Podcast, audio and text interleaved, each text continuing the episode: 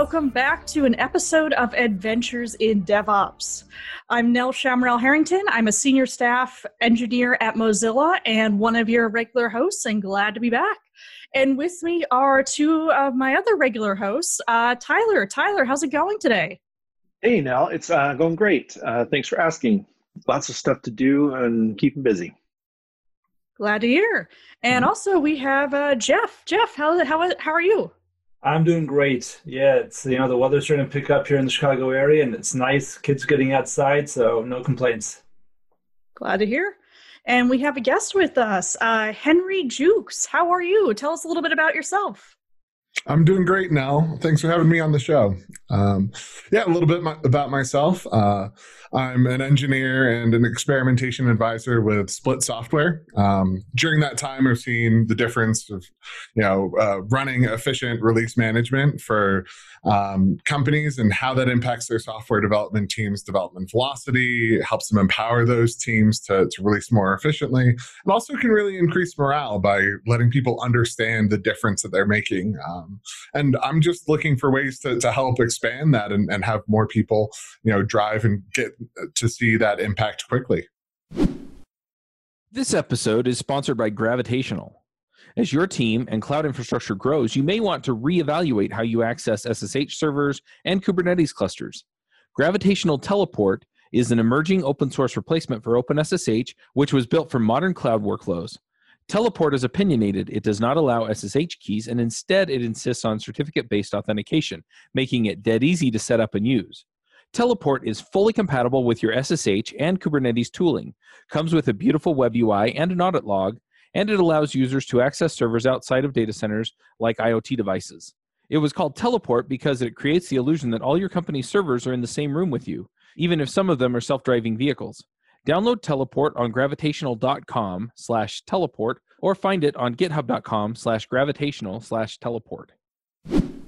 Awesome. And I have to ask real quick, is that an Audio Technica 2020 microphone you've got there? Uh, this one's a, a Shure um, uh, ah, cool. S- SM7. So, yeah. All right. Sorry for the little uh, little podcaster uh, tangent there. uh, good. And you had an interesting topic for this uh, show, which is modern release management. There's a lot of areas we can go into, but that seems to be the overall topic. Uh, could you tell us a little bit about that? Yeah, sure. Uh, so, you know, as um, DevOps has kind of, you know, proliferated and, and, really become standard at most organizations, you know, we've seen that engineering teams are, are, getting greater control and responsibility for the infrastructure that their code runs on. You know, uh, there's plenty of CI/CD technologies out there that really turn that, you know, yearly, quarterly release cycle into something that's happening weekly, nightly, and, and you know, for a lot of companies now, truly continuous delivery of their software. Um, and, that, and that combined with the movement to microservices means that the releases themselves are broken into narrower and narrower domains. Uh, you know, so independent ownership, small teams can say what's being delivered, how it's delivered, when it's actually going out. But now the speed is no longer the blocker. The the companies really need to look at well, how do we release this fast while still being safe? Um, and so, looking at technologies and techniques that allow you to kind of get that safety net and, and make sure that um, what you're releasing is coordinated across all of those different platforms, um, and then also managed. Um, and safety doesn't just mean breaking things. You know, it's not just bugs. It's, it's degrading performance. It's reducing value to customers. I mean, it's, it's even wasting time. You know, building things that don't make sense that aren't moving the needle. Um, and so, you know, for me uh, and, and for the work that I've been doing lately, uh, you know, the kind of comes in a couple of technological solutions and some uh, you know processes that people can implement. Um, in particular, talking about things like feature flags and phased rollouts, um, and then also the process of of measuring releases. You know, tying down all of the metrics that you're already measuring your company on, measuring the success of your infrastructure on, uh, back to those releases so that you can understand what's happening. Sounds great. Uh, what do you mean by a phased or a feature flagged release? Sure. So many listeners have probably heard of or, used feature flags. You know, it's a tool that separates code deployment from feature release. Um, you know, in, when it comes to the actual code, you know, it's just going to be a simple if-else statement. You check the feature flag, and that's going to return either a boolean, you know, it's on or it's off, um, or potentially, you know, something called a treatment or a variant. You know, oftentimes just a string that says, "Hey, you know, we're serving v1 or v2, or this will be red or blue," whatever kind of describes the the variation of the release. Um, so these can then be powered by a configuration, maybe a, a small file that's deployed, um, but more often and, and, more effectively, you know, some service, database, or, or even an external tool or platform that's able to drive those feature flags. Um, so then, once you have that ability to manipulate the code to say only run this code path if the feature flag is enabled, uh, you can then have those code paths represent you know, something as simple as a bug fix or a refactor of the code, or everything behind rendering a particular feature. And so then you can use that to specifically target your feature flags, you know, that code at, you know, your whatever unit of targeting that you want. Most of the time that might be a particular user. You know, I'm going to turn this on for myself or for a set of beta customers. Um, but it can also be entire organizations if you're a business to business company. And then for, you know, more engineering focused workloads, you might be enabling something just for a particular session or transaction transaction, you know, even a particular database request or a piece of um, you know a, data that's being processed through one of your backend pipelines or machine learning you might choose what model you're going to be using um, using a, a, feature flag so that you can target that data accordingly um, those flags can be as simple as an on off. You know, okay, all of the traffic will start seeing this new feature. And if something goes wrong, we can turn it off. We have that kill switch available to us. Uh, but also, they can be used to ramp to some random population. You can target very specifically based on some attributes. You know, everyone in the United States is going to get this feature. Um, and then you can also use that to target multiple variations at a time. So you, know, you can maybe have uh, different models that you're trying to performance test against one another, and you can use this to be able to gate those different variations the advantage of this, you know, besides the obvious security that you have and knowing who's saying what and when, um, is also that you can get those partial releases uh, happening. Um, so that way, you know, if you ramp something on to 5% of your users, 20% of your users, rather than just, oh, it was deployed, now it's on for everyone, is that if there's a problem that happens, you really get to minimize the blast radius. Uh, and also, you can collect data to compare those with the feature and those without it so you can understand what's happening as part of that release. So getting more into like the nitty gritty how to of of what you do with this is um, i was just pulling up split io and, and languages and sdk support and it was making me think of you know how are how do people log into this and what kind of maturity do they need to have in their deployment? Um, you know yes a lot of places want to be agile and they're getting to that point um, but what it do they have to have certain um, tools that they're using, like configuration management or uh, release um, lifecycle management, these type of things? What what what does a, a typical person look like that that wants to come on board with with Split and and use uh, use this yeah, so the advantage to working with um, you know flagged software, you know, Split in particular, um, is that you're in a position where really any code that's in production has the opportunity to leverage feature flags effectively. So you can go through that process of saying, uh, you know, I, I'm I've turned something on, and maybe I've only released this once. You can imagine you work on your your application, you know, maybe a mobile app that goes out there, and you, you have a single release that goes out into the world. Maybe that's all you need, but to be able to configure functionality, you know, on a per user per region basis gives you that flexibility to say, okay, I'm only going to have this on for people that are paying me money or part of my Patreon, or you know, uh, be able to get that level of configuration most software products are released more than once, which is great. And so, um, whether you're at a, a, company that's looking to make the move to a more you know CI/CD focused, you know, agile process, um, this is a great first step because it gives you that ability to know that hey even though we released all this code you know a bit faster we, maybe had less qa go through um, as part of that process you can then um, have the confidence to know well if anyone complains about it we can just turn that off and, and you have that safety net. Um, the other thing is that this is you know we, we see companies that are already you know consistently releasing continuously that that have you know trunk based development in place are very agile maybe have tons of dashboards and metrics that they're tracking but but might not be tying that data back to the releases themselves and this gives a lot of power to those organizations to really deeply understand what's happening um, and being able to, to slice things down. Um, so that if you've got a hundred releases that are, are happening concurrently, you know, if you've got 10 different teams, a hundred teams, a thousand engineers that are, are building and releasing code, you have that level of control to know that when something breaks, you don't have to go through every single commit that just went out in that deployment to try to track down what happened or, or the past days worth of deployments to, to understand better. Um, so yeah, it kind of works up and down the scale. This is so much more sophisticated. My first experience with feature flags, I was working on a big Rails code base almost 10 years ago. And for our accounting people, we literally had hard coded into the view if username equals one of these three options, show them this text. If it doesn't, don't show them this text.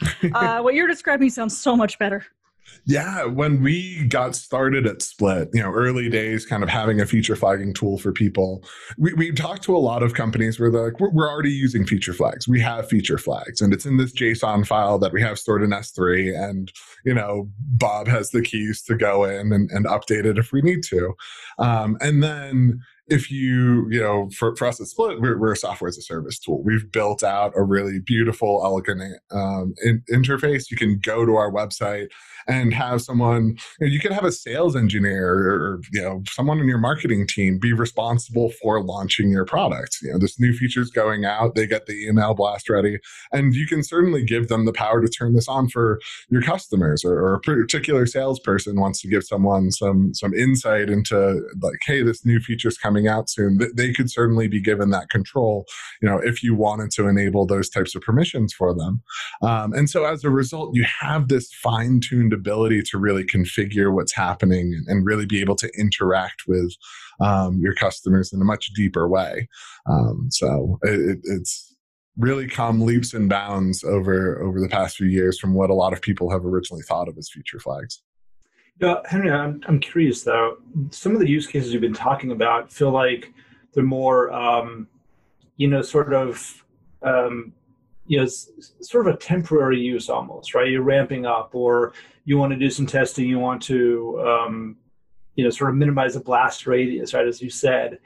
But is there also the use case of, hey, we want certain, you know, either certain groups, like you know, Nell's uh, example, certain groups to have um, access to a feature, and they're the only ones who will have it. So there'd be more of a permanent use um, of the feature flags. Is that common, or you know, are you know, is it really more about just hey, how do we how do we do release management in a CD world um, in a more controlled and more rational way?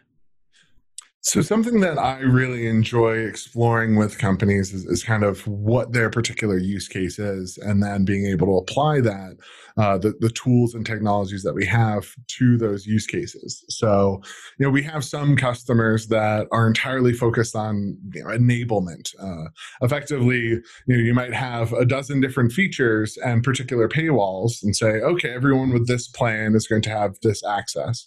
And so you can create a list or, or even a, an attribute that's associated with that particular organization or, or particular user and say, okay, if you have this attribute on, then turn this feature on. And then that way, that feature is going to, that flag around the feature is going to live in the code, you know, as long as that feature is available to customers. Uh, that gives you both the advantage of being able to have that control without needing some separate, you know, content management system or enablement um, uh, technology. Uh, but it also gives you the ability to understand okay let, let, me slice and dice data based on who has what access and, and really see what's happening uh, another common case for longer term feature flags or permanent feature flags is, is this idea of configuration that you know maybe uh, we we have you know a, a, model or a pipeline and most of the time we're able to scale the code just fine and it's, it's maybe running with five threads at a time and you might want to then be able to in an emergency ramp your software up in the same way that you're able to ramp your infrastructure up to say let's run this with more threads or with a different configuration um, or even you know let, us give people you know, one of the features that we have is this this configuration thing and you know we define what size the configurations can be for our customers based on a configuration. So if someone's complaining that hey you know the there isn't enough space i want to send a megabyte worth of data down for this particular use case you can go in and tune that for that user or for everyone to be able to add more data to that payload um, and something that's really come up very often, um, especially you know in the, the current climate, is that you might have messaging that you want to be able to put on your your website. Maybe when people land on your your homepage. Uh, at Split, we have a banner that shows up if we enable the feature flag behind it.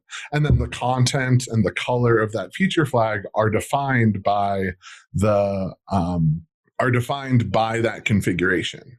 And so you're then able to go in and say, maybe there's a, a, performance issue and you can make a red banner that says hey we're aware of a particular performance issue and we're, we're taking action. Um, in other cases you might say that you know we have a special going on for everyone. Here's our messaging or orders might be slower given the current climate like just so you know. And so that way you can respond without needing a code push without needing to deploy anything you can make those changes Early in my career, I figured out which jobs were worth working at and which ones weren't, mostly by trial and error. I created a system that I used to find jobs and later contracts as a freelancer. If you're looking for a job or trying to figure out where you should go next, then check out my book, The Max Coder's Guide to Finding Your Dream Developer Job. The book walks you through figuring out what you want, vetting companies that meet your criteria, meeting that company's employees, and getting them to recommend you for a job. Don't settle for whoever has listed their job on the job board. Go out and proactively find the job you'll love. Buy the book at devchat.tv slash jobbook. That's devchat.tv slash jobbook. Cool.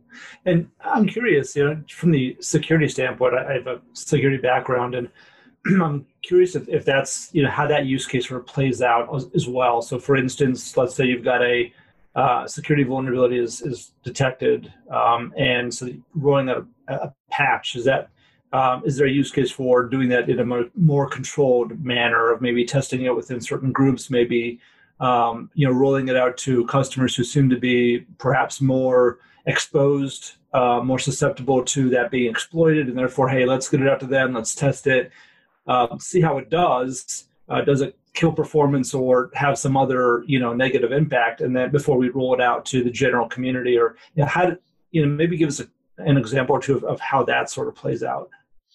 Yeah, I can talk, especially there's kind of two sides to that equation, right? You can be in a position of saying that, hey, this this is something maybe these set of customers have asked for. Your classic beta testers case. They've opted in, they know they want it, we can turn it on for them quickly. Um, other cases, as you say, maybe there's some performance characteristics where we know that, you know, we should change this configuration or maybe release this fix for the, that group of people sooner because they're our heaviest users or uh, uh, on the contrary, maybe they're our lightest users, and we want to just make sure that it's working. And if it does affect them, they're unlikely to notice, like that kind of perspective. Um, but something that you know split does and then you know if you're building your own feature flagging tool that we really recommend you do is have a way of recording that those exposures we call them impressions you know who saw what and when. And that gives us the ability to go in and say during this particular time period um, you know th- these users were exposed to the feature that they saw it turned on. And so as a as a customer um, or as someone building the the product that is configured by split maybe you you release a code change and god forbid it, it does have a major impact. It, it maybe causes a, a problem in the data that's being written to the database or, or opens a security loophole, um, what you want to then do immediately is know who was affected. Uh, and that's generally a really hard thing to do, especially when maybe that that impact is nestled further down into your website and so we you know the, the, feature flags are only going to be called when you're showing that feature and so you're able to know that sure maybe a, a, thousand, a million people came to my website during that two hour stretch that the, the code was enabled. But only, you know, these five or these thousand, however many customers were actually exposed to it. And so that can inform your remediation, your communication, how you're able to, to address and, and really directly work with and, and give a, a much closer touch to the people because you know they're the ones that were affected by that. Something I want to uh, kind of shift us to because you, you, you kind of alluded to it. I watched one of your talks before the show, and, er, and you mentioned uh, the idea of measuring releases. And I was thinking, yeah, again, ten years ago, uh, fairly junior programmer. My only way of measuring releases was does it work or does it not, or did it break something or did it not? And you couldn't always tell. Uh, how how how do you measure releases? Sure. Yeah. So so I've talked a lot about understanding how that release is impacting people. And you know, everyone I think thinks of themselves as data driven. You know, everyone's got that big dashboard sitting on the wall in their engineering pod, um, flash red or green as issues come. Uh, honestly, most companies these days have dozens of them. You, know, you might have one for each domain, and, and then a big one that shows the health of the system. Um, and it's a place where you know you can watch, you can generate reports. Um, maybe you know if you're making a particular change, you can go and look. Okay, we're we're rolling out um, an update to our pipeline. Let's look at the pipeline metrics. Uh, but a rarely is a release ever contained to a single domain. You know, if you you make a change that that can impact customers in a myriad of different ways, um, you know, you you might push a, a, a, change to one part of your system that shouldn't impact the customer at all but maybe that's slower and the lower page load time has a really big impact on you know your business metrics you never would have thought of looking at. Um, but so what you want to be able to do is you know we call it attribution taking that data that i was describing that says who saw what and when that hey i was exposed to this particular feature and then taking the data that you're already collecting in terms of performance or, or product usage even sales and marketing data can be combined all together to give you that insight into uh, what's really happening um, for the people that were exposed to the feature um, and so, in that way, you can say, okay, here's the population of customers that that had the feature on. Here's the population that had it off. Um, and then to use that data to uh, actually generate the metric in each case.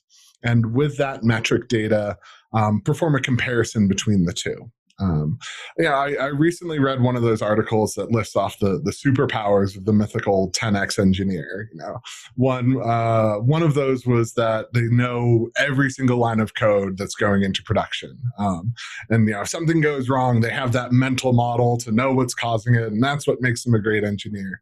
And you know, maybe maybe for a small product project or a small service that there might be engineers that, that do know what's going on there. But for any sufficiently large platform, uh, if one person can wrap their head around all of the implications of every change that your team is delivering, you, you probably aren't delivering enough. You know, um, and so being able to use these technologies and, and use math to actually collect that data, to analyze that data, the, you know that way every single person has that superpower they can go to the dashboard and look at that comparison um, and you know, for us, we look at the techniques that are applied often by marketing teams as optimization experiments, as A/B tests. Um, they, they're also relevant for all releases. You know, you might not be seeing whether red is better than blue. You might just be saying, do people like this feature, or does the the system work with this feature enabled?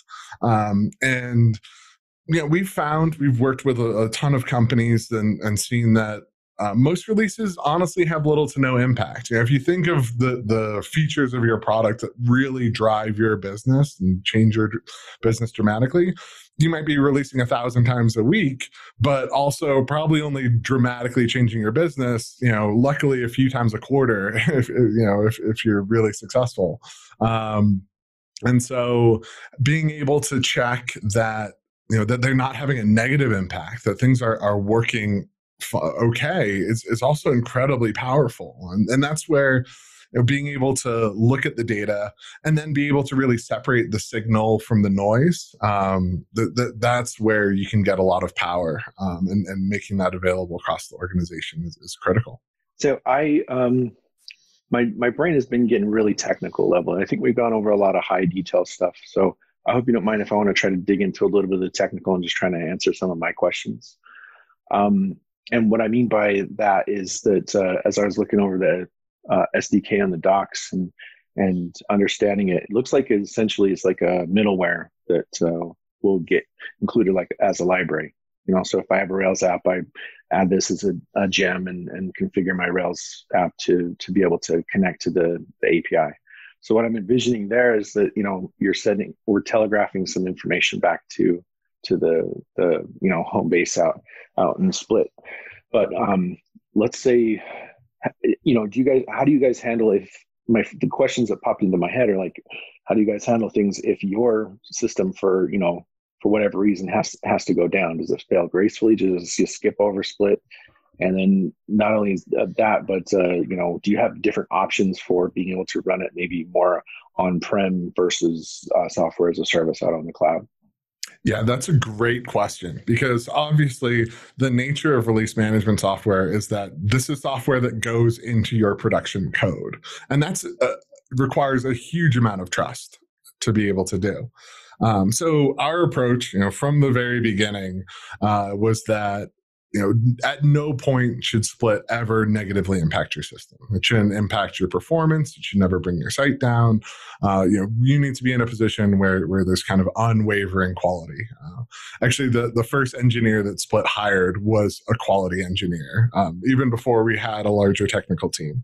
So our approach to being able to accomplish that has a few different components. Um, first and foremost is that our clients themselves um, they, they, come in one of two different models. Um, so e- uh, each client has the ability to either um, be a fat client living within the system that basically pulls down all of the rules um, that you've defined inside of the split UI and then processes all of them on the spot in that place um, as a result, you know, it takes nanoseconds, less than a millisecond, to be able to to process, uh, you know, any particular treatment or, or, set of treatments for a given user. Um, and so that gives you that that efficiency, and it also means that we're able to cache those rules, have all of that performance um, down in the system, uh, so that you can say, let's say you're you're an iOS application, and you you know you might not have access to the internet most of the time. And so what you're able to do is kind of preload, you know, what that data is. And whenever it talks to Split, it'll pull down the latest set of definitions. And that set of definitions will be there cached, ready to use whenever that system loads up. And so you're then in a position where each time the the system you know is able to call back it can update it can get the latest code or the latest definitions but you know that whenever it loads you're going to get a consistent experience split will never be an issue um, additionally, if you were in a position where you're you're called the SDK for something that maybe doesn't even exist, or, or you you kind of code it wrong, or, or something like that, the, the, split won't ever throw an exception. You know, we'll, we'll add things to the logs, uh, and you can configure out the logging information, and then we return a control treatment that basically is just a string that says, "Hey, like just so you know, there's an issue going on here. Let's default to your off behavior." And so whatever happens when that feature isn't enabled, that, that's just a nice, safe place to be. Um, I talked about two different methodologies though. Um, so, you know, for some customers, maybe they have a ton of data that's going through, or maybe even they have attributes that are in place that, you know, that you want to be able to roll out by, but that aren't available in um, you know your, your client you aren't going to have that data on the web browser uh, and so we have kind of prepackaged a deployable um, evaluator service that you can just add to your microservice uh, infrastructure. And then all of the SDKs can just call into that. It'll expose endpoints that can run and, and generate that data. Uh, it's not truly on-prem just because we do have the, the split cloud component, which is where you do your configurations, but it gives you that centralized service that you can manage, you can scale, you can, you know, tie that data, use Redis as a storage option, kind of build all of that out to give you a really consistent central point in your infrastructure that's talking to split. And then everything else is able to really quickly call back to that particular service and, and get that data as efficiently as possible. Excellent. Thank you. I appreciate that. Awesome. Uh, so I'm wondering, uh, I, I also noticed in your talk, you talked about the anatomy of a release platform and how it has, you know, a targeting system, a tracking sensors, a statistical engine, and a management console. Uh, do you mind taking us through that a little bit? It's a yeah, bit of a mouthful, of isn't it? yeah, yeah, a lot, lot, of lot of big pieces there, but in in particular, there each one of those items is, is you know very straightforward and probably something that companies already have in place today. Um, so first and foremost, you know, was that idea of, of your you know, targeting system. That's those are the feature flags um, to be in a point where you can go in and say, um, you know, target this person or ramp this on for 50% of users, kind of manage how those rollouts are going to be designed. Um, that, you know, there, there's plenty of tools, open source libraries, split and you know i'm sure many companies have, have created this internally so you probably have some way of managing features. It doesn't need to be as robust as split has with all of its targeting capabilities just something that puts you in a position of being able to say you know some percentage of your user base is going to receive this. Um, with regards to that you know getting a little bit technical here but that randomization process being able to consistently say that 50% of users are going to get the on treatment. We do that just by taking whatever that user ID is, session ID is, and we hash it. And so that just gives us a number on the number line that's you know, uniformly distributed. And then we just say which portion of the number line it maps to. You know, if it's in the first half of our hashing range, then we're able to say that's in that 50%. Um, and so it's a really straightforward way. It's something that, you know, at its most basic level, people can write in just a few lines of code to be able to create that targeting system. But making sure that that's then reporting back that data. Whenever a targeting call gets made, it's able to say, you know, you know uh, Nell saw the on treatment at two o'clock. Have you thought about learning to do native iOS development? Are you using Swift at work? Or maybe you've considered writing applications for macOS. We have a podcast that covers all of that called iPhreaks. We have a new panel and a lot of exciting things to talk about, so come check us out at iPhreakshow.com from there, um, we you know want to tie that data to your telemetry. So telemetry is just a fancy name for for your events information, your um, you know your metrics data, uh, and so being able to find whatever data you have in your system, you know the the metrics that you're recording in terms of your performance or your product utilization, and tie it back to that identifier. You know, use that same user. Um, so once you know Nell had received the, the on treatment, uh, you were then in a position there where you maybe made a purchase, or maybe your page loads took 20 milliseconds, or you know um, maybe you signed up for a, a free trial, um, and so from that information, you can then on a per user basis be able to generate metric values. Um, and so you know we, we want some kind of way to um, actually look at this data and combine this data together. Um, we talk about this as a separate system, the statistical engine, but in practice, you know, a lot of people probably have a data warehouse, their BI system, some some place where you're able to combine this data. Um, and that gives you the ability to say, okay, let me take all of the events that happened, you know, for this particular user after their exposure, and now I know that I can attribute those events to that session in which they were exposed, or you know, to that life cycle, um, and the time that that experiment was running and that feature was being released. Once you have that data, we are strong supporters of using statistics as part of this. Um, you know, not just being able to say, okay, this is the the average number, you know, sales price or the average page load time across the board, but to be in a place where you're able to look at the data um, on a per user basis. Because you know, someone that's based in Seattle, someone based in Colorado, and someone based in China might all have very different page load times when they hit your website, and just you know, if you're in a position where you happen to turn something on for more people in the US than in China, then you get into a place where, you know, th- there's a lot of signal to noise that you need to be able to look through. Um, fortunately, this is something that, you know, uh, that researchers have been dealing with for centuries you know being able to collect a data set and then be able to determine you know what the differences between the people that received the treatment or didn't you know is core to how we've done medical research. It's our randomized controlled trial.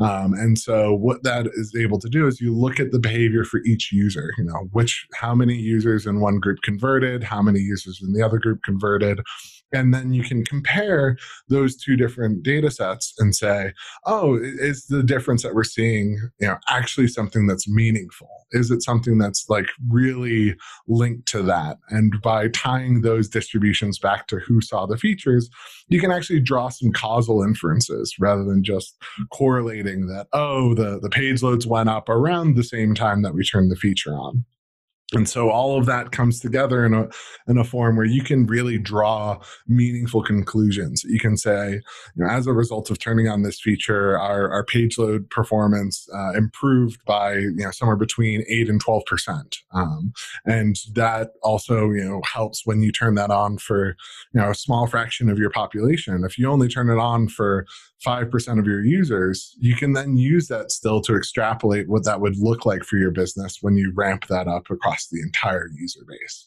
Um, and that brings me to kind of that last piece. I, you know, I, I, one of the things that I learned early on in my career is that all of the data in the world um, doesn't really mean much if you can't present it well. And oftentimes, the stakeholders for whether a feature is successful aren't the people that built the feature, aren't the engineers kind of rolling that out. You know, it's going to be people on the product team or the the leadership on the engineering team or, you know stakeholders of your company.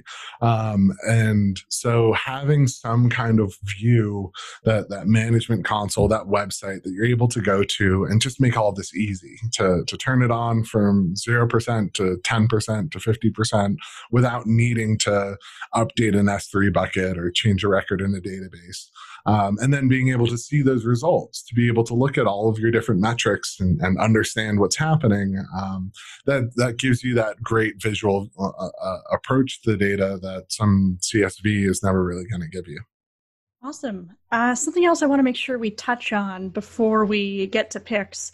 Uh, so I was looking through your website and I saw a blog post from 2017 and it was about engineering burnout and how CI can help. Uh, burnout is something I have a lot of experience with. I think all engineers, when you get to a certain level, uh, experience that. And what made me think of it was earlier in the episode, you talked about the myth of the 10 time develop 10 10x developer who can keep all the the entire system in their head essentially and i've worked at a couple of places this was a long time ago but that was sort of possible but the people who did have the whole thing in their head were very miserable people uh, because they were the ones being called the brents if we if we bring the the, the name from the phoenix project in mm-hmm. um, can you talk a little bit more about that yeah, I'm, I'm glad you bring it up too, because this is something that I actually just kind of took that blog post and updated it recently. Um, because uh, especially now with everyone's working environment kind of thrown out the window. You know, people working from home with with kids running around. Um, you know, burnout's become a real part of a lot of people's lives. Um, so. I've done some research into burnout. Uh, Gallup did an incredible survey and paper on the subject, um, and you know, pe- people are familiar with kind of that core ideas behind burnout. You know, that that it's high stress, it's working long hours, it's kind of always on. But I think also people can think of times where they've they've worked all night, they've stayed up late, they've worked weekends, and just been excited about the project and been like really invigorated to work. Um, burnout, more specifically, kind of comes from that slog you know that that endless march where you don't necessarily see the end in sight you like you're pushing really hard but you still feel like you're behind um, and so that's something that you know it's, clearly part of the process like like it's an indicator that you know maybe goals weren't set appropriately or, or there's an you know a clear place uh, we actually, you know, I was recently finishing a project that, you know, about two weeks before release, we were in a position where, where a lot of, you know, new ideas came about from an architectural standpoint. And we, we said, okay, let, let's go and take this feedback in. And it kind of pushed out the deadline by about, you know, a month to six weeks. Um, and for the, the first two weeks of that, um, we, we hadn't gone through that process of saying, when are we, what's our new release date? Where are we trying to go? And so you wind up in a position where each day you're like, okay, now we're three days late, we're five days late, we're two weeks late. And it, it kind of carries forward um, from there the things that you can do to address that are to go through the process of saying well, well what are our goals? Like what are we trying to deliver? Why are we trying to deliver that? Get everyone to understand the value that they're delivering. The second is to be in a position to improve the the pace at which you're able to achieve that those goals. Um, to be in a position where as you see you know your your code um, being worked on you know you know you want to be able to move the needle on engagement or to to perform a refactor or get a feature out. You know everyone talks about those mvps to to break things down to the smallest components you know to work agile. And and i really believe that you know the agile principles are something that can really help alleviate that stress and burnout. That that continuous integration gives puts you in a position where you can say okay my goal for this week is to get this part of the deliverable out. It may not even be in front of customers but you know it's done you know it's in production it might be behind a feature flag and you you've accomplished something and you can feel excited about that and you can move on to the next and then that, that component of measurement that I've been talking about gives you the ability to bring everything back and see, you know, meaningfully, measurably that, oh, hey, we made this change and it had this difference. Um, and so those different pieces, bringing that all together can really help alleviate um, the stresses of, of kind of day to day kind of remove that that marathon that that people can sometimes feel like they're on and give people you know the break and reward that's needed that that mental health day um, that that might be needed as part of that process, um, while not feeling like you you're walking away from a project, you know, when when you're still behind. Excellent. Well, thank you very much. Uh, anything else anybody wants to bring up before we move on to picks? I think my pen got burned out recently because pen got I had, burned out.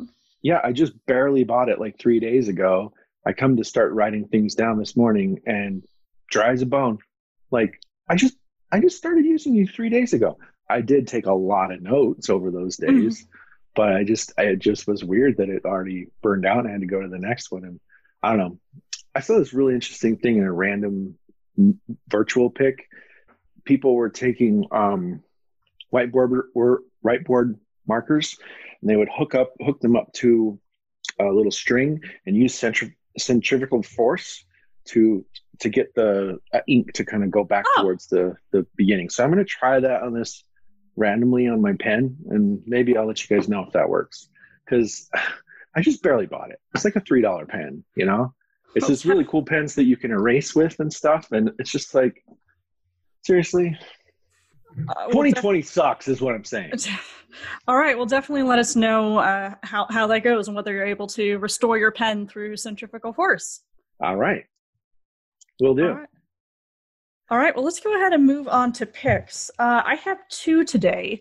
Uh, the first is I don't think anyone can escape that. We've had a lot of demonstrations, we've had a lot of protests recently, and there's generations and generations of deep pain that's being expressed uh, through those that that's coming to the forefront.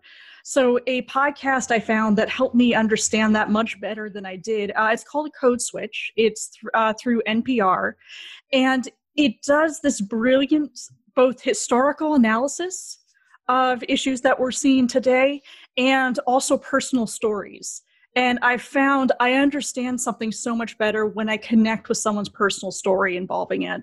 So if you're looking to gain a greater understanding of that pain that's being expressed, definitely recommend that one. Other one, uh, this has been a little bit of my escape recently, but I, a couple of episodes ago, I picked Star Trek Picard uh, for my uh, pick, which I still love. Uh, but that got me to buy CBS Access, and I've been going through Star Trek Discovery. Uh, the first season is a li- little out there. I'm not still not quite sure what they did with the Klingons there, but the second season it was still enjoyable, and the second season is really really good. So highly recommend that if you're looking for sci-fi with some morality lessons and inspiration. Definitely recommend Star Trek Discovery. And with that, Tyler, over to you. Yeah, great. Um, so this week I started a trial on uh, Blinkist, which Blinkist is essentially they they turn books that are out there into a condensed audio format, so you can get the highest level stuff more rapidly. And and I think that's good for me. Who's had a never ending chain of books that I'd like to read, but I just don't have time to. Um, so I'm giving that a try. Uh, and then as far as just relaxation goes, there's nothing like a, a good shotgun and some bad guys and zombies to blow away. Um, so Nintendo just had a a recent. A lot of games are getting ported to my my favorite system, which is the Nintendo Switch, and uh, so it's it's more mature. It's definitely rated uh, 17, um, but uh, sometimes it's it's fun to collect zombie brains and and do those type of things. It's called. And I still haven't even mentioned what it is. Borderlands Le- uh, Legendary Collection. It's three different games uh, in one collection for for Borderlands, um, and that's my other pick. All right, Jeff, over to you. All right. So, you know, just talking about engineer burnout, um, I think that's something that we all sort of feel. And, and uh, a book that I read, um, keep it on my bookshelf, um, is by Twyla Tharp. Um, it's, uh, what's it called? The Creative Habit. I just look back over the book and see what it was. Um, she's like a, I think she's a, a dancer and a dance um, choreographer, that sort of thing. Um, so that's not anything I can really relate to personally, but um, just the exercises, the things that she does to sort of get herself back into the creative mode of just like, okay, how do I get into something? I knew I, I have a big project, got to start working on it, and I am totally blanking. I'm totally like blocked. What do I do? Um, and it's a great book. It's she has very specific exercises to do at the end of each chapter that sort of cover what she does and things that she does and it's so applicable to everything and i think and, and to anybody so um, it's uh, yeah it's a great pick and i just thought it was timely when we talk about you know burnout and you know especially where a lot of us are today where we sort of you know sometimes just feel like man i just have no energy and you know this is just crazy craziness around me excellent henry what about you yeah, I actually have two picks today. Um, so, first, my wife and I are expecting our first child in early July. Uh, so, I'm preparing to be a new dad. Congratulations. Um, That's coming soon. Yeah. so um, we got a bunch of baby books, but I've always been more of like an auditory learner. Um, so I've had a bit of trouble making it through them, a uh, bit, bit of slow goings. But I discovered a small YouTube channel recently called Dad University, um, and they take a very practical and focused approach to parenting advice. You know, it's it's a YouTube video, so it's five to eight minutes and very fixed uh, topic. And what's been really helpful there is it's just to kind of get other people's opinions and mindset. And obviously, you know, I don't have even the the child isn't here yet, and it'll be a long time before um, you know some of the lessons will be applicable. But you know, it, it helps me kind of gain a bit more of that confidence and, and really gives a forum to see other people's views and, and how people are thinking about the topics and get me a bit more comfortable with, with the next big adventure that's coming. Um, and then technology wise, uh, I've been playing with a, a platform called Dark lately. Um, it's an environment for building serverless backends, um, currently in private beta. And so I've had a chat, uh, a side project that I've been working on for, for some time. It's a chat bot. Um, and what's been really nice transitioning it over to Dark is that it really enables the rapid prototyping process. You know, they make it really easy to, to not worry about the infrastructure, to just go in, build the relevant endpoints, build the API collect, uh, the, the database collections that are needed. Um, and they also have already built out kind of integrations for a lot of other platforms. Um, so it's really well suited for my current use case for what I'm building now. Um, and then I'm excited to kind of see where it goes uh, in the future. Awesome. Well, we're excited to see where it goes in the future too. All right. Well, thank you so much for joining us, Henry. I really learned a lot this episode and really appreciate you taking the time to come on. No, thank you all. It's been a pleasure. Yeah, thanks. Pleasure to meet you. Yep. Thank you. All right. Well, thank you, everyone. Thank you to our listeners for listening, and we will be back next week. And until then, uh, and after then, please take care, everyone. Bandwidth for this segment is provided by CacheFly, the world's fastest CDN. Deliver your content fast with CacheFly. Visit C A C H E F L Y dot com to learn more.